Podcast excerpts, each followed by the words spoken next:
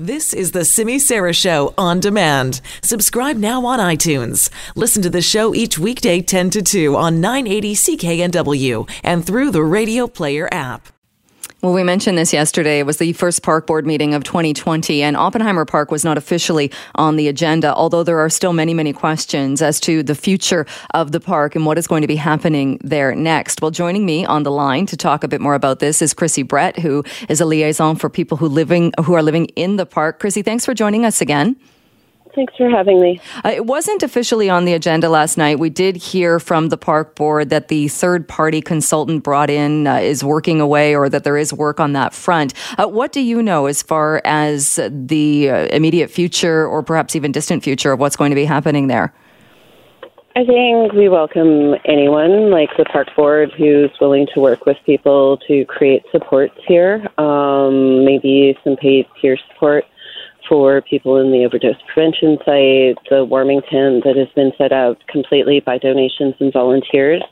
So the city um, council and park board both put in motions that were granted um, that there be a warming tent here at Oppenheimer they've been unable to do so and figure out how to make that happen, and yet this community has. So we welcome any type of support that is actually going to be supporting people here on the ground while working towards permanent long term housing for people. Are you concerned at all that the warming tent presents a danger, that there's the danger of fire? I am more concerned about people dying of hypothermia. There was a woman who was banned out of some of the warming centers, was not allowed in, and was sleeping in the snow outside of the women's bathroom. And she was there for six hours. In the evening, when we finally got her to come and stand around the ceremonial fire, that's all we had until two gentlemen decided to come down with heaters and some tea to sort of give some people some sense of humanity that they didn't see the city providing. And we set up the warming tent. And is she okay? She's okay. We have found tents for people who were living in the bathroom because their tents collapsed in the freezing rain and the snow. We have a warming center that is the warmest warming center here because most of them are dry, but they're definitely not warm because the door is open and people are coming and going all the time. I've gone over to um, a couple of them and they're not definitely room temperature.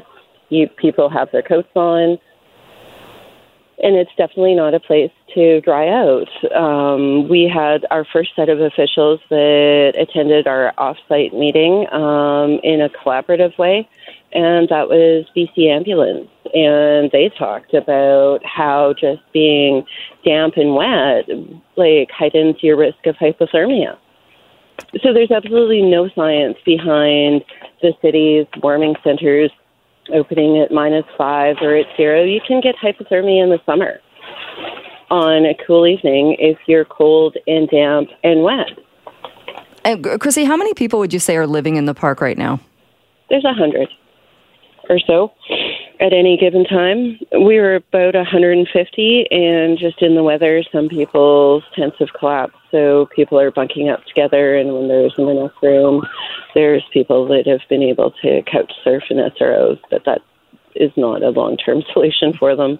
So when the weather clears and we get some more semblance to the park, I'm sure they'll be back. And as far as a long term solution, because we are hearing more, uh, the Strathcona Business Association, people in that neighborhood would like the park to be returned so that everybody can use it. How do we get to that place?